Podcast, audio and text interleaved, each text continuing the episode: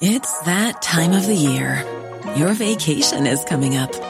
You can already hear the beach waves, feel the warm breeze, relax, and think about work. You really, really want it all to work out while you're away. Monday.com gives you and the team that peace of mind. When all work is on one platform and everyone's in sync, things just flow wherever you are. Tap the banner to go to Monday.com.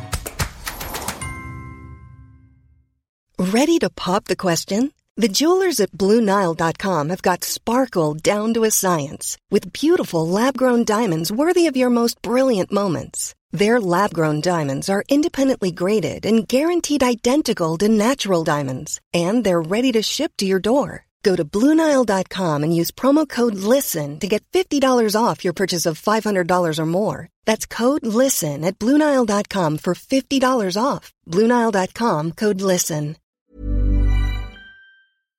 Hello, this is the Red Box Podcast. I'm Matt Chorley. Good morning, good morning, good morning. Um, um,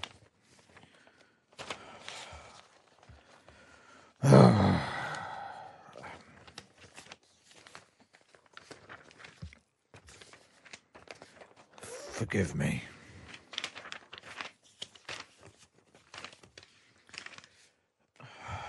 Forgive me.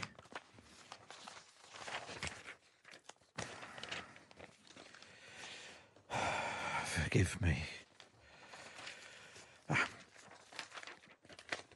Good morning.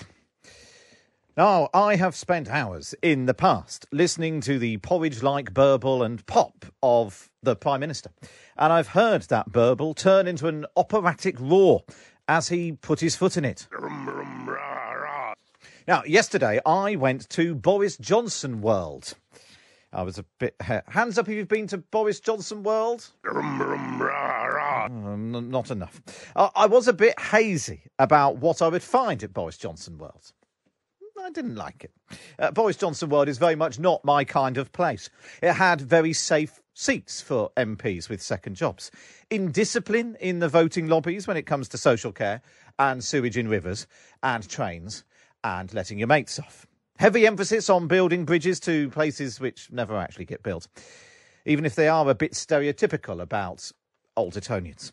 But the real reason for me going on about Boris Johnson World was about the power of UK creativity. Who would have believed that a politician that looks like a mattress dressed up for a court appearance, or a marshmallow held over a campfire for a bit too long, or a sausage frozen and defrosted a few too many times?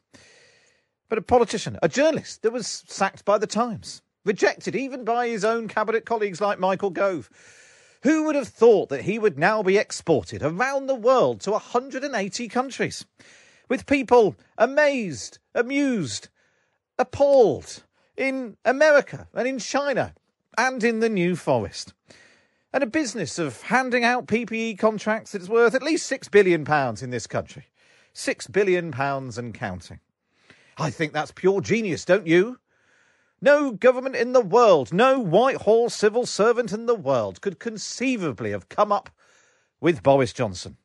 So, my final message to you we are blessed. Thank you very much for your kind attention this morning. Thank you. Prime Minister, thank you for joining us. Right, coming up on today's episode, an absolutely cracking panel for you as we ask, what does Putin want? We've got Fiona Hill, former advisor to George W. Bush, President Obama, and President Trump, giving us the perspective from the USA, and Tony Brenton, former British ambassador to Moscow really interesting. I just sort of let them just ask them one question, just let them go, and off they went, describing it. It's so complicated, but they explain it very, very well exactly what uh, Putin is up to. We've also got a former spokesman for Putin uh, giving us the perspective from Moscow. Before that, as ever, it's our columnist panel. It's Tuesday, so it must be Finkelvich. It's Daniel Finkelstein and David Aaronovitch.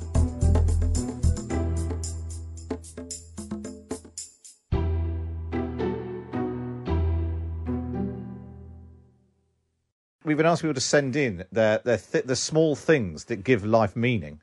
and uh, we've had two which relate to Finkelvich. So, uh, Carl says, seeing Danny Finkelstein's books piled up on top of each other in no particular order or size in the background on Newsnight last night, so much better than all those smart bookcases, neat and tidy, you normally see.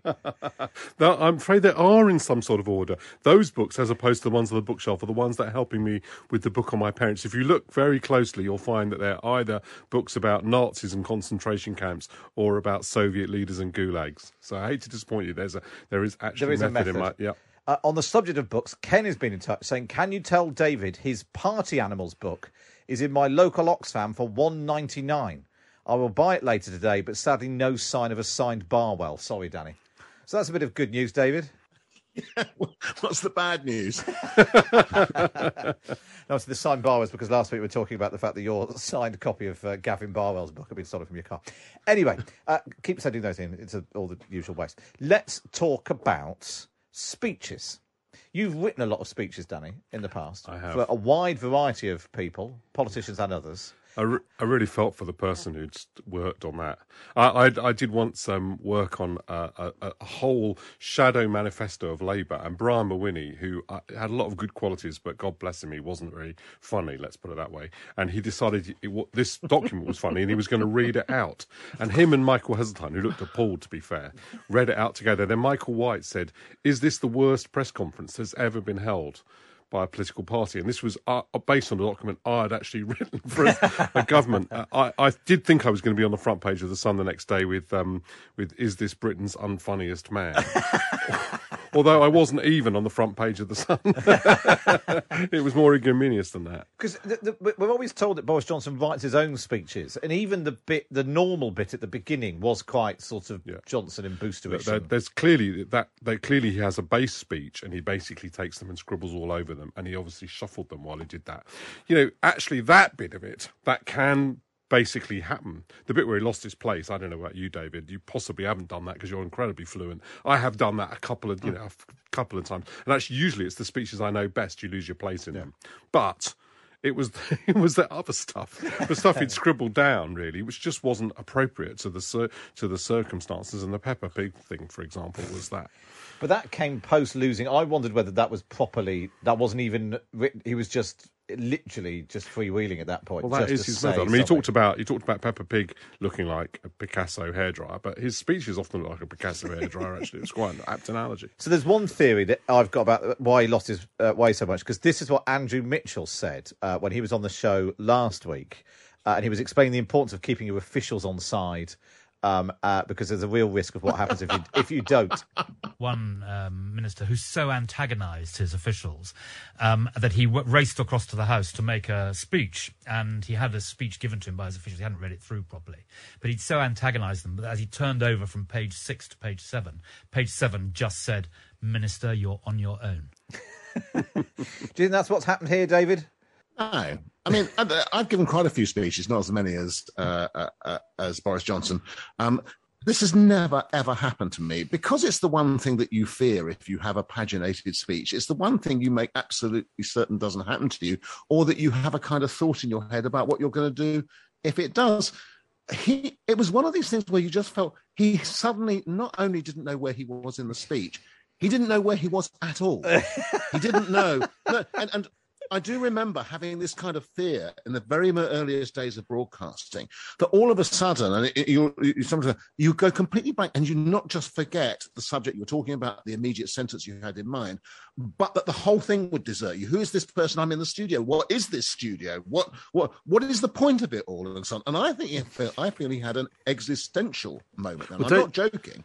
I think he completely lost where he was and what he was doing for a moment. David Cameron did say to me that when he did the first conference, the first televised debate, which, as you remember, didn't do very well in, he said at the very beginning of that, he suddenly looked up and thought all the people that were watching, and uh, he was in the middle of this, and what was he going to say? And everyone was relying on him. And he said that for the first time in his life, he was properly nervous. But uh, my theory on Boris Johnson's is, is the opposite. Actually, I, I think it was he was completely winging it. I think that is, I think this is somebody who that is the top of his game, right? I know that sounds a bit weird to say, but um, the important way to understand it, he's super confident. He was winging it. Um, most of the time, that stuff works brilliantly for him, and it completely deserted him because it wasn't appropriate in the circumstances. I don't think they'd thought through, you know, and he hadn't thought through what he, what, whether this was the right audience for that kind of approach. Um, so uh, we get analysis by it all went wrong. Obviously, the bit where he shuffled his papers went wrong, but that is his style, and a lot of the time, people think it's very funny, and I, I think he he didn't appreciate that that wouldn't happen on this occasion. Um, Do you think it's also, David? no. It's partly. It reminded me a bit, bit of the Ed Miliband bacon sandwich in that, in and of itself, the Ed Miliband bacon sandwich was quite funny, but the reason it l- took hold was because it sort of summed up everything that people thought about. And if Boris Johnson was riding high and everybody loved him, he could have winged it, yes, and he'd have brought the house down. And instead, what it's done is slightly crystallised everything that's gone wrong in the last two or three weeks. That this is a man who's not across Owen Paterson, social care, sewage and rivers, um, uh, trains to the north, you know, and therefore, and also it turns out even even his old his old sort of party trick he doesn't work anymore. Well, the, the losing the place isn't a party trick. It's a disaster. No, but I mean, but, no, but I mean, I suppose the, the scale of disaster is greater because it comes. Yeah, no. if, you're, if you're riding high, suddenly everything is going wrong. It, no, the it's, opposite. it's, it's, yeah, yeah. it's, it's higher because it, it's it's actually worse because you expect him to be able to busk it and get away with it, and actually he's completely flummoxed. He's flattened at that moment. That means subsequently, when he tries to pick up the joke, his audience are feeling actually incredibly anxious. What he's made is they don't they don't think he's in command. They don't think it's funny, and so on. And then he goes off on this kind of prolonged Peppa Pig thing, which I mean, you know, I, I know that he's been in the perpetual state of having young children for the last thirty years or so. now, uh, Boris Johnson. yeah, it was Muffin the Um, Mule. But actually, there comes a point where you expect. There comes a point where you expect people to have kind of got beyond that, really, and to uh, and so and so and so listening to the how, how the audience take on that was actually po- really painful. I gather that earlier this morning, William Hague told our colleagues on Times Radio that he was clenching at that moment. I mean, and Danny, I'm not sure what the what clenching means. It's obviously a technical expression used by a Tory uh, leaders, etc., uh, uh, uh, and so on. But I have a feeling it's not good. No, it isn't. Look, you know, somebody tried this morning arguing with me on Twitter who likes Boris Johnson that it had all been a great success because it connected with people who watch Peppa Pig. Uh, it's so funny when people do that. Obviously, it was a political disaster. It was it went over badly with the audience, and it created a metaphor. Matt, you're correct. That's exactly what the problem with it was. But the a skill is appreciating when that moment is and being able to cater your remarks. You know, it turns out I think that when he lost his place, that was actually the high point of that speech, um, and uh, you know, because it wasn't an appropriate speech for the audience that he was giving it to. And on the on the sort of the the, the substance of it, because he was addressing the CBI, and we I spoke to Tony Danker, the head of the CBI, uh, Sunday night. We played it out yesterday, and he laid out some quite interesting, thoughtful things about the role of business and the markets and levelling up and all of that. And he, I think he sort of had higher hopes uh, for the prime minister. And then you've got the Times leading article today: uh, "Pig's ear." At a time of economic anxiety, business leaders deserve better than Boris Johnson's shambolic speech yesterday. They got it instead from Keir Starmer. I mean, it goes on to say that Labour is still a long way from real rebuilding its economic credibility. but can Boris Johnson afford to make mistakes like this? That's that very audience? significant. The, the, the, the, the Times leaders have been pretty critical of the Prime Minister for a long time. Uh, but that, that second part of it, that is a new part, actually. And uh, Boris Johnson should pay attention. Keir Starmer has clearly moved the, the Labour Party somewhat in a fiscally conservative direction. How credible that really is and how whether he'll be able to impose that is you know remains to be seen, and whether Labour Party members like it because they you know if you don't like um, fiscal conservatism, Labour Party members wake up. That is what your leader is doing. Personally, I do like it, so I approved of the direction that he took, and I think it's electorally sa- uh, uh, savvy as well uh, for a Labour leader. So um, yeah, I think that was quite significant, and he may not have got a big impact because the because Peppa Pig stole all of his coverage, but um, I thought that was also very significant yesterday. David Sarah's just messaging. Boris made two speeches later in the evening that went down well, but you focus on the speech that didn't go so well. So it reminds me slightly of that. It's a Steve Coogan. Yep, Sarah. Is it, is it the day to day where Steve Coogan's a swimming pool attendant and he goes, in 1979, no one died. In 1980, no one. In 1981, someone died. In 1982, no one. There's a clearly a reason why we focus on the on the on the on the disaster. It was also, you know, the one that was televised, and it was a big it's, deal. It's really uh, it's very important for people who are conservative inclined, who were listening to that yesterday, not to get themselves in a position where you can't accept that something that was clearly a disaster that people could see was a disaster is a disaster because you don't want it to have been one. It was one, right? And then you need to think about why it was one and begin to think how you avoid it being. But no, no wisdom lies down that route. Um, everyone th- just looks at you and thinks you're being ridiculous and doesn't trust your judgments on other things. Uh, so when something is a disaster, you need to notice it. You need to call it for what it is. Yeah. It's the World Cup final. Harry Kane has got the penalty in the 91st minute. He steps up and skies it over the bar. And Sarah turns around and says, Yeah, but he scored one last week. Yeah. Thank you for that, well, Sarah. true. Other other people, you know, uh, Ruth got in touch earlier saying I should shut up about Boris. You make yourself look more foolish than he did. I mean, that's that's a view. Um, uh, and more broadly, Danny, this, um, this idea of Tory unhappiness.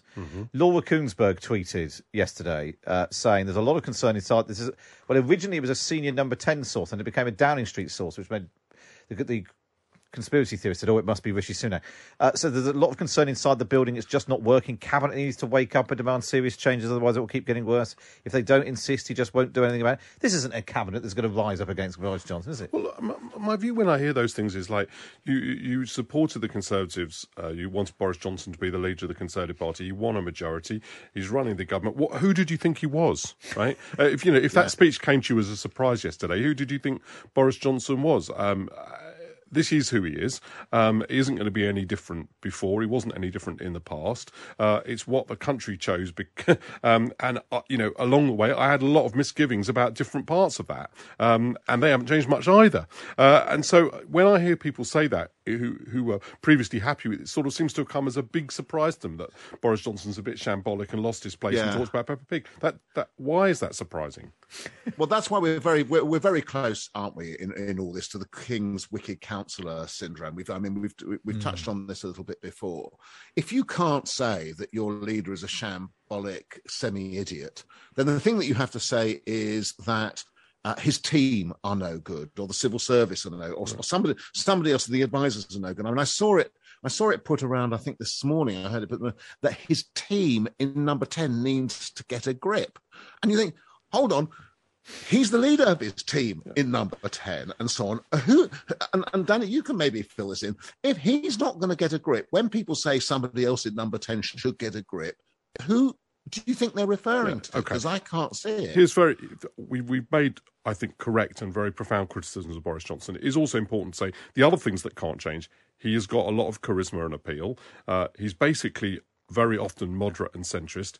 The policy of Brexit, which I disapprove of, was one that won a majority in the country. He had a solution to get through to get the Bre- to get Brexit through, albeit you know, I didn't think it was the right solution and it's turned out to be flawed. It's important to recognise why he ended up being Prime Minister. So his critics need to understand his strengths, just as his supporters need to understand uh, what his weaknesses Nah. are. And and I don't think, by the way, that, you know, the fact that he lost his place in one speech, which absolutely is indicative of who he is, um, you know, is like um, by itself the big revealing moment for his opponents, just like it ought not to be a reveal, great revealing moment for his supporters either. Sure, Danny, but you missed out one of the biggest reasons that he was uh, elected by the, with the majority was in 2019, which was none of those things, but was a guy called Jeremy Corbyn. Um, a Sure. really significant factor in the in the 2019 election. And you talked earlier, and I think it was significant in the Times Leader about the mention of the speech that Keir Starmer actually did make to business leaders and that was approved of, and so on, and which will come back in small ways in the future he's not got Jeremy Corbyn anymore. that he's gone. Uh, Keir Starmer is making it pretty clear that Jeremy Corbyn and Corbynism is gone. So the next thing that Johnson faces is not kind of something is not something that people will forgive you your sins for because they're so worried about the other guy. And it was really telling, particularly um, during the Labour Party conference when I interviewed Tony Dank from the CBI. He was very, very positive about the Labour Party, and fa- you know, and the Sure. Labour Party was laying it on thick. We're friends of business and all that. And if if if the Labour Party's getting its act together just at the moment when Boris Johnson's act is falling apart, I mean, I, let's let's sort of like steady on here, right? I mean, he's Keir Starmer's made like a couple of speeches. In order to be fiscally conservative, you have to do things like make say no to spending decisions, for example, and have your party behind you. I, I've got still, as you you know, David might imagine, I've got still quite a lot of big doubts about whether I really buy that and whether or not Keir Starmer is a strong enough character to impose his vision if he does have it. Considering that he ran in the leadership election, saying almost exactly the opposite to that. So there's a lot he has to prove you know, I face it, okay, I'm a hard audience, but a lot he has to prove, I think, in general, not just to me, but to other people about that approach. Uh, but you, but David is completely right. Obviously, one of the components of people choosing Boris Johnson was uh, was Jeremy Corbyn, and that, yes, is different in the next general election. Daniel Finkelstein and David Aaronovitch there, and of course you can read them both in the Times every week. Just get yourself a subscription. Go to thetimes.co.uk forward slash Times Red Box. Up next, what does Putin want?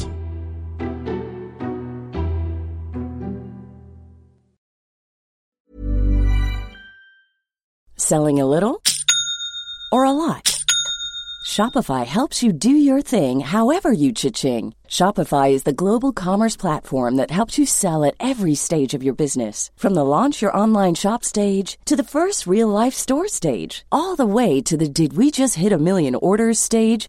Shopify is there to help you grow. Shopify helps you turn browsers into buyers with the internet's best converting checkout. 36% better on average compared to other leading commerce platforms because businesses that grow grow with Shopify. Get a $1 per month trial period at Shopify.com slash work. Shopify.com slash work. When you're ready to pop the question, the last thing you want to do is second guess the ring. At Bluenile.com, you can design a one-of-a-kind ring with the ease and convenience of shopping online. Choose your diamond and setting. When you find the one, you'll get it delivered right to your door. Go to Bluenile.com and use promo code LISTEN to get $50 off your purchase of $500 or more. That's code LISTEN at Bluenile.com for $50 off your purchase.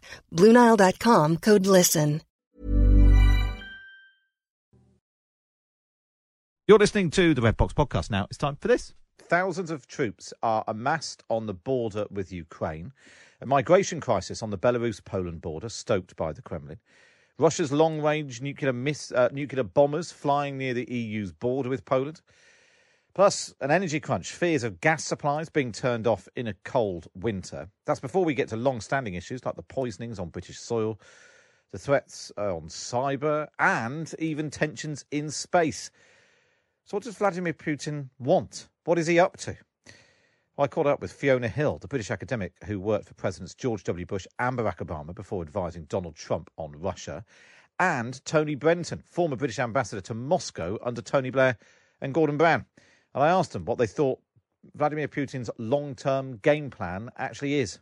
Well, I, look, I think the master game plan would be interesting to, you know, hear what uh, Tony has to say, because of course, you know, his experiences in Moscow were, you know, at a time filled with tension as well between, uh, you know, the Russians and uh, and the West, and I think, you know, he had some particular personal experiences of that that are fairly illuminating.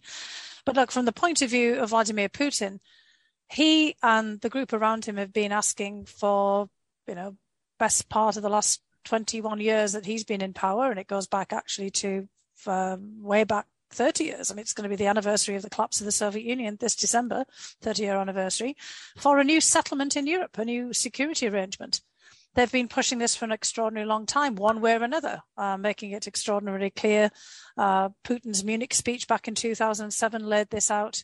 Previous times before, um, under Boris Yeltsin, there were suggestions of, you know, could we not just sort of sit down and, you know, work things out so that there would become new rules of the game? Uh, you know, the ideas that Russia was going to join NATO and other European security institutions that we kind of you know, bandied around at the very beginning of uh, the 1990s after the dissolution of the Soviet Union really didn't go anywhere. Russians have been long dissatisfied with the NATO Russia Council. They always wanted to have a veto on uh, NATO activity uh, nearby. In fact, they anticipated that NATO would not expand. That was kind of their understanding uh, under Gorbachev. Uh, and, you know, after 1999, when uh, NATO, warplanes bomb Belgrade during the uh, Kosovo crisis, and uh, when Serbia, uh, you know, refused to basically back down on activities uh, during the, the Balkan Wars, most Russians, uh, it doesn't matter what their political persuasion was, assumed that NATO was still in the uh, military alliance business and perhaps targeted uh, and potentially uh, could be targeted in the same way against uh, Russia. So you've had a great deal of suspicion about NATO activity, and they've drawn red lines over and over again. Uh, since uh, certainly 2014, the annexation of Crimea, which was triggered by uh, Ukraine's desire to associate more closely with Europe, which the, the Russian government and Putin made very clear they saw as a kind of a stalking horse, a Trojan horse for drawing closer to NATO, particularly after the request for a membership action plan in 2008 by Ukraine and Georgia together. I mean, basically, the bottom line is this has got a long history behind it of Russia basically saying the current European security arrangement for us is unacceptable. We've drawn a red line about further NATO expansion, and we want you, you know, kind of Europe and the United States, NATO, you know, whoever it is, to sit down at a table with us and work this out. And if you don't, well, there will be consequences. And the consequences will certainly be inflicted against Ukraine, Georgia, and other countries, Moldova, you know, you name it, who are trying to kind of push you know, more closely towards European security alliances. Uh, Tony, your your take on it, and I suppose the thing is that the countries at the forefront of all of that aren't the ones. You know, if if the West is choosing not to engage with Russia, it's it's not Britain and America which are on the front line of the the pressure that's coming from from Russia. The, the Belarus stuff stuff is uh, Lukashenko basically freelancing. Putin is stuck with Lukashenko because he really doesn't want an alternative Western leaning regime he's really a, a, key agent in that. Indeed, he's pulled Lukashenko back from some of the appalling things that Lukashenko was talking about. The gas crisis, in my view, um, isn't a crisis. The Russians are delivering on their contracts as they have since those contracts were originally created back in the 1980s. The West is short of gas. Um, is ironically opposing a pipeline which could bring it more, which is the Nord, Nord, Nord Stream 2 pipeline. Um, and um, Putin is is delivering on his contracts and is declining to deliver more precisely to, to place pressure on the West to get that pipeline open. The really interesting and challenging crisis is the one around Ukraine, where indeed the Russians are massing forces for the second time this year. And Putin has been very clear with regard to Ukraine. He gave a talk in the Russian Foreign Ministry um, a few, a couple of weeks ago, where he said, we're going to maintain tension there because that's the way of avoiding a, a conflict. And the point he was making is that Russia has been watching Ukraine sail off in a Western direction, if I can put it that way. He's watching Western states supply arms to the Ukrainian government, encourage Zelensky, the Ukrainian prime minister, to take an increasingly hostile line to Russia. So it's a matter of demonstrating to the West that there are limitations on how much more Western activity in the direction the West has been going um, they will they will permit. And I, I, I think this is very dangerous, actually, because if you listen to the rhetoric coming out of places like Washington D.C., um, London, actually, um, and other places, we're delivering a wall of rhetoric. And there's a very serious question in my mind as to whether that wall of rhetoric will actually turn into physical support for Ukraine if this thing turn, as they say, kinetic, which it easily could and it's been it's quite striking because it's not just Britain and, and Russia, even you know Germany and France uh, pledging support for Ukraine, um, uh, warning with this dangerous buildup of Russian forces. But it sounds to me, Tony, like you're concerned that they won't necessarily put their money where their mouth is, which could leave Ukraine in a really difficult situation. Yeah, well, we've been here before. I mean, back in 2008, Georgia was in effect given lots of encouragement by the United States to stand up to big bad, the big bad bear. So the Georgians stupidly launched an attack on Russian peacekeeping forces in South Ossetia. The, the Russians swept in, um, and the, of course the United States did nothing about it. So the Russians have already have an example of Western inability to follow through on its rhetoric. It's also worth to say that the Russians regard the West as rather weak at the moment, the United States in particular. Um, there's been the Afghanistan fiasco catastrophe, demonstrating a, a Western lack of uh, follow through, having taken on very heavy commitments. And there is, I was just in Washington, D.C. last week, but I'd be interested in Fiona's comment on this. Um, there's an increasing obsession, can't increase much more, in Washington, D.C. with China. Uh, so, um, Fiona, um, President Biden has talked about wanting a stable and predictable relationship with Russia. Is that sort of wishful thinking? You know, in an ideal world, that's what. Or, or does he have any path to uh, securing that? I mean, obviously, the relationship between Donald Trump and Vladimir Putin was a, a slightly peculiar one. Um, does Joe Biden know how to get to a stable and predictable relationship with Russia? Well, I don't think uh, anybody is completely sure about how to get to a stable and predictable relationship uh, with Russia at this particular juncture, because we have, um, it's not just the issue of China that Tony's laid out, but we probably have a completely different perspective on, you know, how we see the world at this, uh, at this moment. You know, first of all, the United States actually does not want to be in a confrontation with Russia, just to be crystal clear, and hasn't done probably, you know, since Reagan Gorbachev. H.W. Bush Clinton, George W. Bush, Barack Obama have all tried some kind of reset, staring into Putin's eyes. Trump did a lot of staring into Putin's eyes, you know, trying to kind of, you know, charm Putin in his case. The United States has, you know, many times made it clear that they're not in the business of carving up Europe or, you know, still playing a kind of geopolitical game in Europe. It's seven decades since the end of World War II. It's three decades now since the end of the Cold War. And it's really kind of a question here of European security and what European security looks like. But there is an element here that is of the risks of other territorial disputes, because there isn't just Ukraine and questions about Ukraine's sovereignty. And Ukraine has been a sovereign power and independent since the dissolution of the Cold War 30 years ago. But there's a whole host of other territorial disputes in Europe that are still unresolved. Kosovo, Serbia comes right to mind. You know, I mentioned 1999 before, Republika Srpska talking about pulling out of Bosnia Herzegovina. And then the Indo-Pacific region, you know, writ large, the current obsession of the United States. India and China uh, basically fired on each other in a pretty hot conflict not so long ago.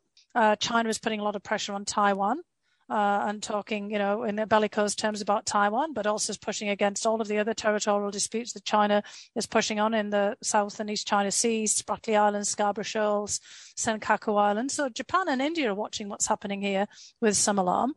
Russia's also, and this is um, HMS Defender uh, episode in the Black Sea, laid claim to the Black Sea writ large. So I worry a little bit about, you know, shades of Crimea war past. And so basically, you know, we've seen Turkey in on the action here, which we hadn't mentioned. And I actually thought some time ago that given uh, Turkey and Russia's interactions in both Syria and Libya and now in the Caucasus, in Armenia, Azerbaijan and Nagorno-Karabakh, uh, there's another, you know, territorial dispute that's hot and Russia's moved in there, but Turkey's also looking for a way in. I thought that Turkey might be pushing for some kind of condominium in the Black Sea because Turkey's still a member of NATO, hasn't liked NATO in the Black Sea either, you know, for uh, similar sorts of reasons for its own sovereignty in the, uh, in, in the region. But Turkey's now supplying drones to Ukraine, just like it did to Azerbaijan. And Turkey doesn't look like it's going to back down here either. So I see the contours of a really big mess here. And, you know, part of it, as Tony has said, we've had a lot of hot rhetoric, but without actual, you know, uh, basically pushback. But I do think that this is an issue now here for European security writ large. The annexation of Crimea was the first forcible annexation of territory after World War II.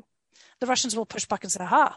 But you know, Turkey went into Cyprus in 1974, but yes, has, and has not as yet annexed North Northern Cyprus. And there have been conflicts around, but this was the first forcible annexation of territory since World War II.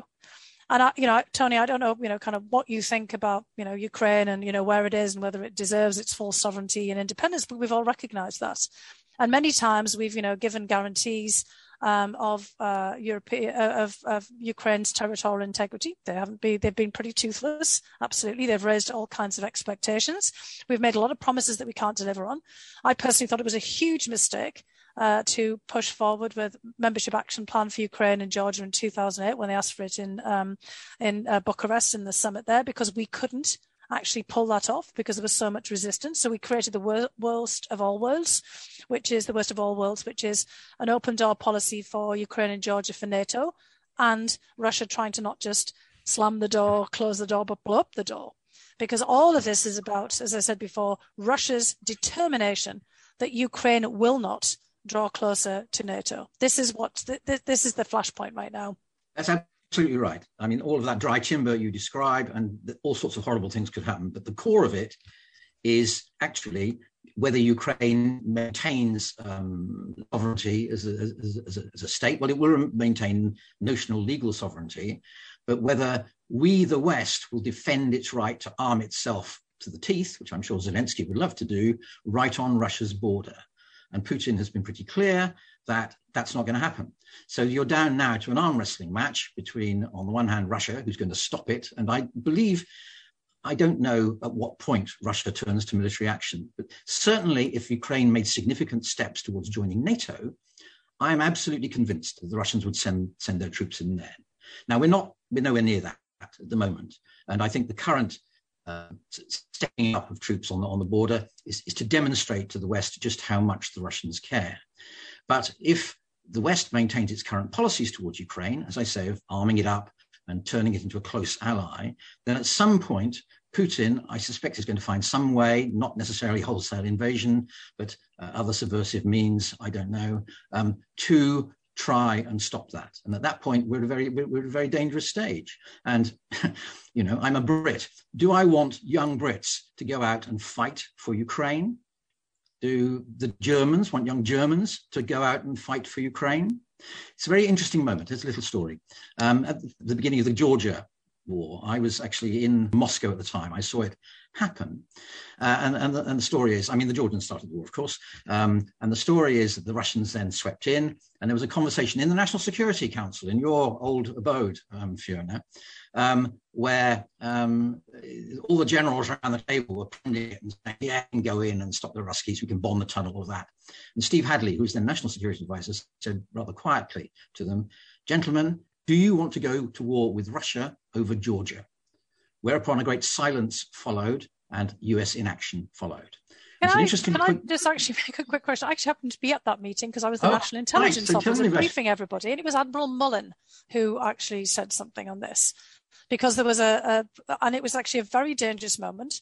And I also just want to do a bit correction. There was a pretty strong provocation from the Russians, a deliberate baiting of uh, Saakashvili. Just take it from me. I know what I'm talking about. I was the intelligence officer saw all the stuff happening.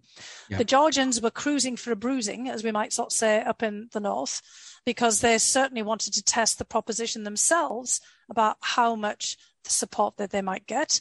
And there was also, this was happening on split screen during the Beijing Olympics. Yep. Yep. And President Bush thought that the Georgians had been warned off from doing something.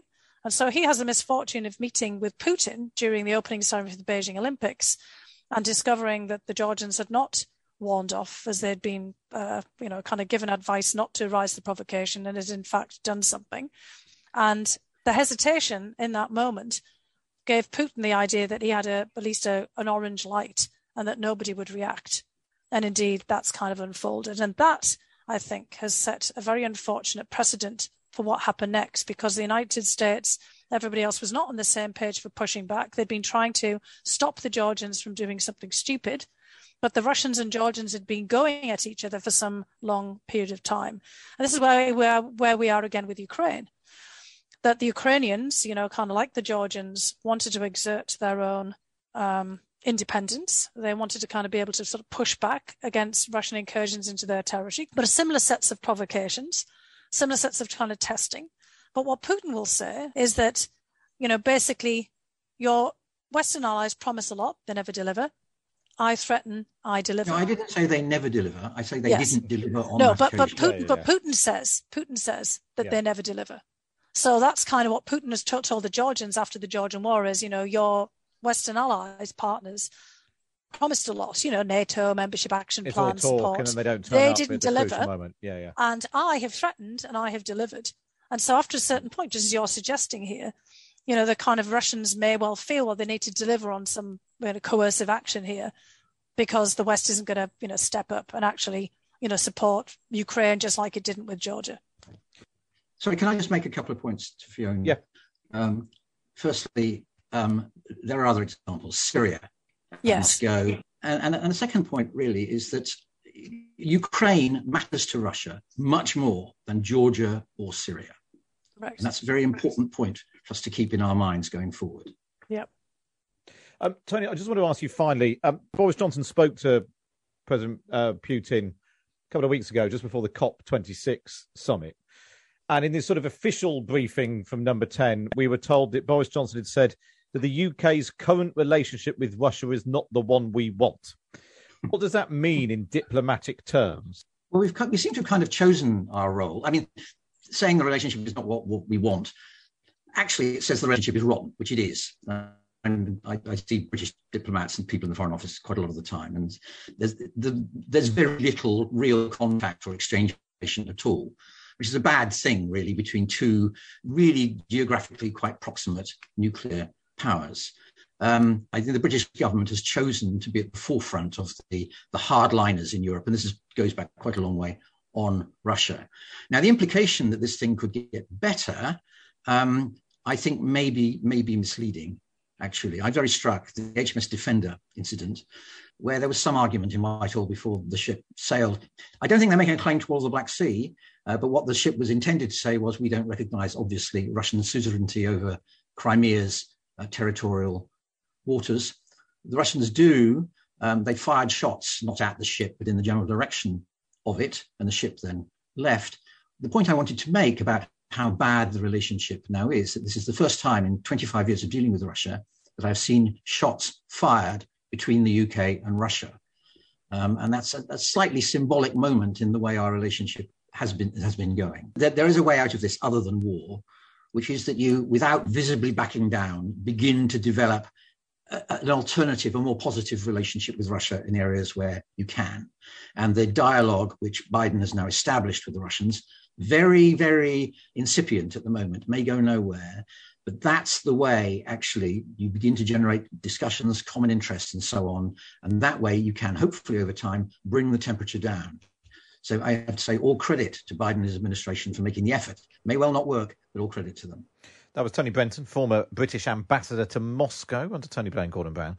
We also heard from Fiona Hill, the British academic who worked for Presidents George W. Bush and Barack Obama before advising Donald Trump on Russia. If you want to hear more from Fiona Hill, uh, we discussed her book with her a couple of weeks ago. You can find that on the Red Box podcast. Just take a look. Sergei Markov is a former spokesman for the Russian president and joins me now. Good morning. Good morning. From from your perspective, what what is it? What is going on? There's a sort of whole lot of threads here. Uh, that if you pull them all, they all lead back to Moscow. What what is it in an ideal world? What would what is it that President Putin would like? Vladimir Putin, uh, like Russia, uh, to be in insecurity and uh, step by step uh, uh, to uh, reestablish positive relationship with Western coalition, including United States and European Union country and Great Britain.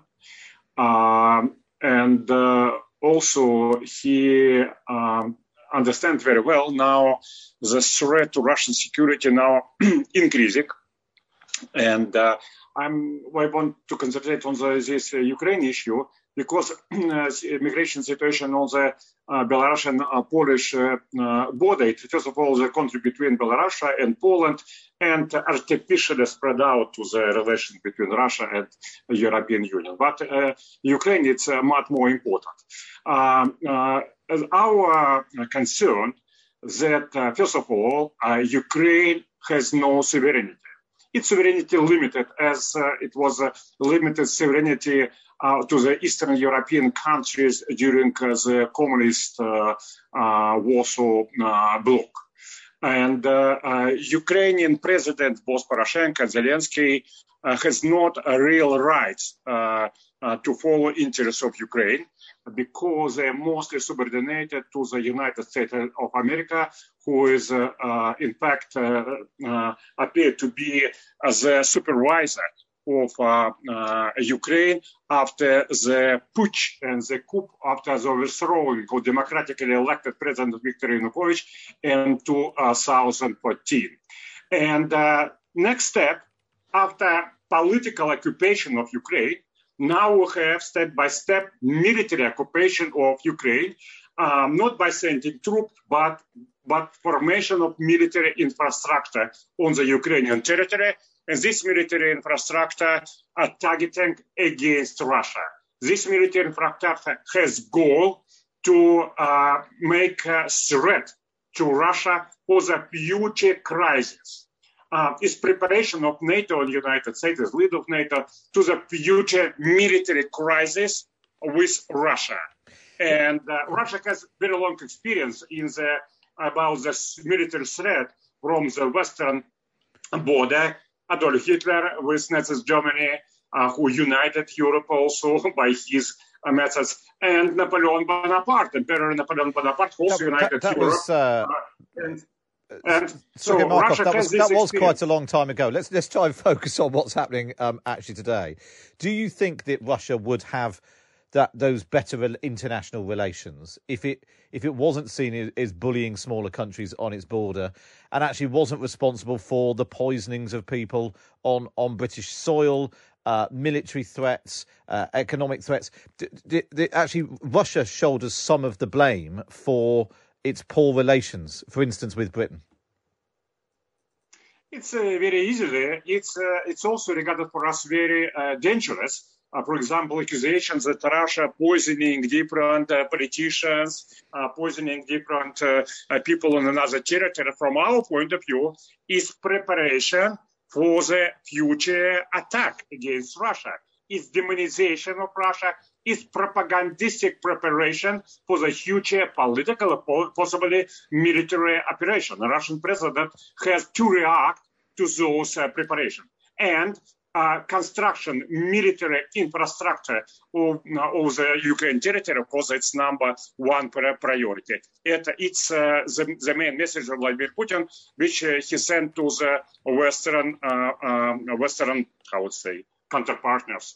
Uh, please stop doing this. Sergei Markov, uh, former spokesman for the Russian President Vladimir Putin. Thanks very much for joining us. That's all we've got time for on today's episode of the Red Box Podcast. Don't forget to subscribe wherever you get your podcast from. And you can listen via the Times Radio app. Catch me Monday to Friday, 10 till 1, live on Times Radio. And if you want to come on and play the hugely popular quiz, Can You Get to Number 10? Email me your details, matt.chorley at times.radio, and we'll get you on very soon.